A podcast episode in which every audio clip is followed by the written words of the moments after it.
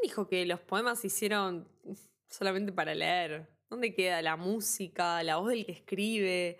Honestamente, escribo esto con la esperanza de tocar alguna fibra sensible de tu cuerpo, porque yo ya toqué bastante las mías, están muy revueltas, sangran, cicatrizan, todo junto. Y también escribo porque si se tiene que prender fuego algo, que sean las mentes, la imaginación. Yo no.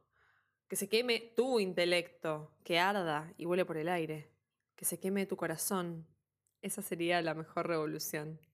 Esa rima no estaba planificada, pero bueno. Bienvenidos al podcast La Revolución de los Pájaros. Qué difícil. La semana, la energía. Está por llover. Veo un poco de niebla también por la ventana cuando me paro. Estoy en el piso que no existe, recuerden. en el piso 9. Que casualmente en el tarot es el ermitaño. Y creo que estoy un poco entrando en una fase de ermitaña, por no decir otra cosa, donde necesito seguir recorriendo las cosas que me hacen bien, dedicándole tiempo.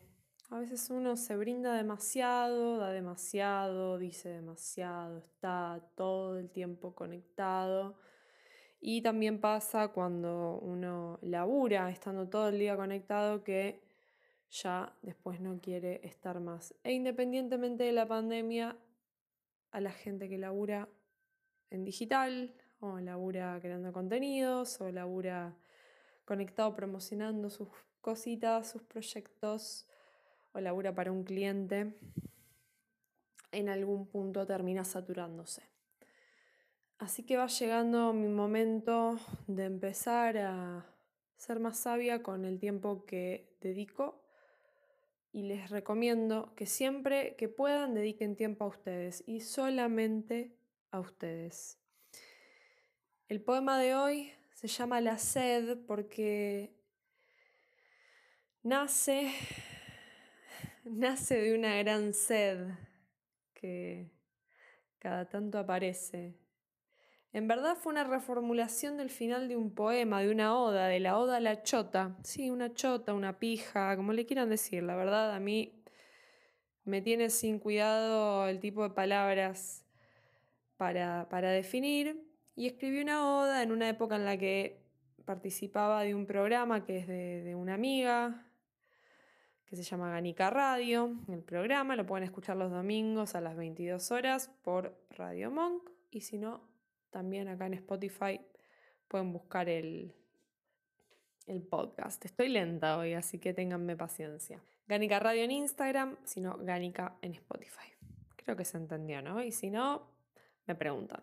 Y esta oda, la chota que escribí, era bastante graciosa, divertida. Y leyéndola, leyendo materiales, buscando para hacer contenidos, me encontré con esto y dije, ¿por qué no? Vamos a reformularlo. Porque total la cuarentena sigue, así que seguimos en una fase de contención eterna y me pareció una buena idea seguir escribiendo, seguir, aparte de lo que ya tengo, seguir sumando. Y esta sed se va a pagar cuando eventualmente termine la pandemia o eventualmente, eventualmente no puedo modular, o sea, me da sed, se me seca la boca para que vean el efecto que, que tiene y se va a pagar cuando termine de una buena vez y pueda tomar un buen vaso de agua.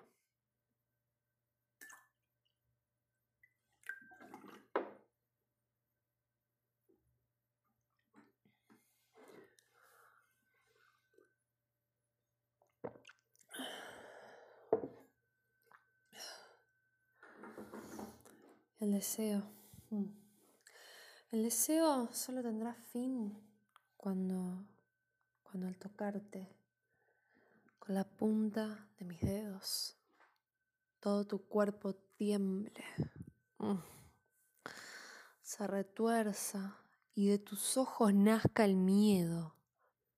Imagino tus pupilas vulnerables, dilatadas, a que esta boca vuelva a devorarte, ya sin cuidado, sin espera porque si algo quiero hacer cuando termine la pandemia, el sol sobre tus pestañas suena tremendo. es tragarte entero y olvidar el juego que el mundo nos propuso.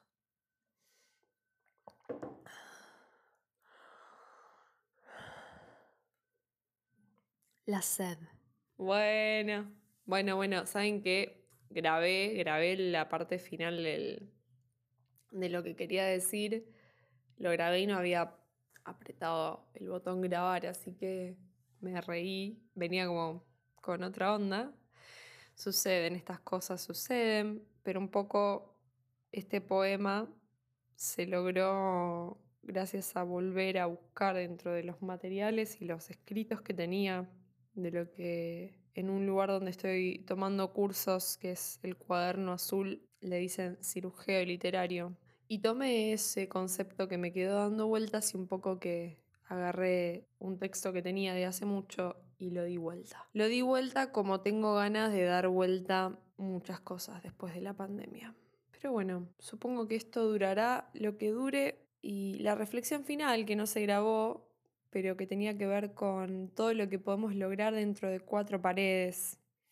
Dentro de cuatro paredes que a veces nos vuelven un poco locos cuando estamos solos o cuando estamos con gente. Depende de cada situación. Pero a veces las cuatro paredes no siempre son tan malas, porque dentro de cuatro paredes podemos crear un montón, un montón de cosas que nacen de nosotros, que pueden nacer de la soledad, pero que también, si estamos acompañados, pueden nacer y crecer y maximizarse. Ese placer puede ser personal o compartido, pero tratemos de que siempre sea placentero.